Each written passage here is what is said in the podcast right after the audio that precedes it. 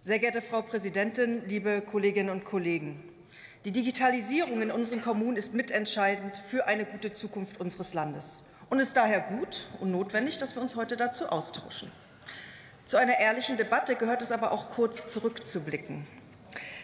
Bei der Digitalisierung hat die Vorgängerregierung vor großen Worten nur so gesprudelt.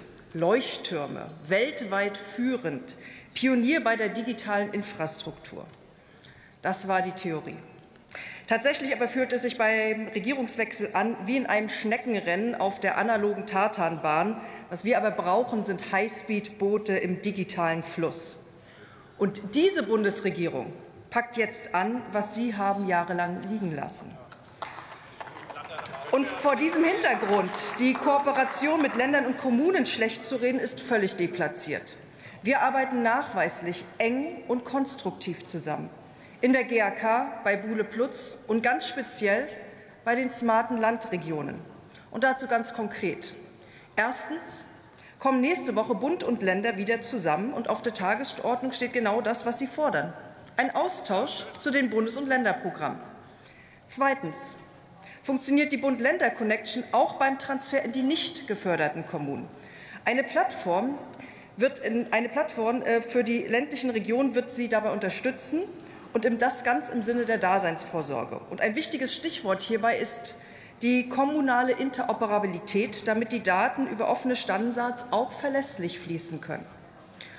Und nach Beendigung der Projektlaufzeit müssen wir dann diese Plattform in gute Hände geben. Und vielleicht kennen Sie da ja einen möglichen Betreiber. Wir werden hier durchaus für konstruktive Vorschläge offen. Und drittens. Sie haben gefordert, dass wir äh, beim Breitbandausbau schneller werden. Sie haben recht, das ist notwendig. Und deswegen werden bei ländlichen Regionen mit besonderem Nachholbedarf eine Bevorzugung stattfinden, und zwar schon seit dem 1. April über das Fast-Lane-Projekt. Und schließlich die geforderten Ausnahmen beim Vergaberecht. Ich glaube, wir wissen alle ganz genau äh, um die Bund-Länder-Zuständigkeiten die, bei diesem Thema.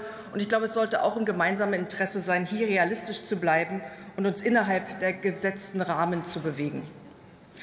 Meine Damen und Herren, wir bringen die Digitalisierung in unseren Kommunen nur dann voran, wenn wir uns dieser Herausforderung mit aller Kraft und gemeinsam stellen. Und die Bundesministerien ziehen hierfür geschlossen an einem Strang. Für die Menschen in unserem Land und in den Städten, für Unternehmerinnen und Unternehmer, für Länder und Kommunen. Vielen Dank.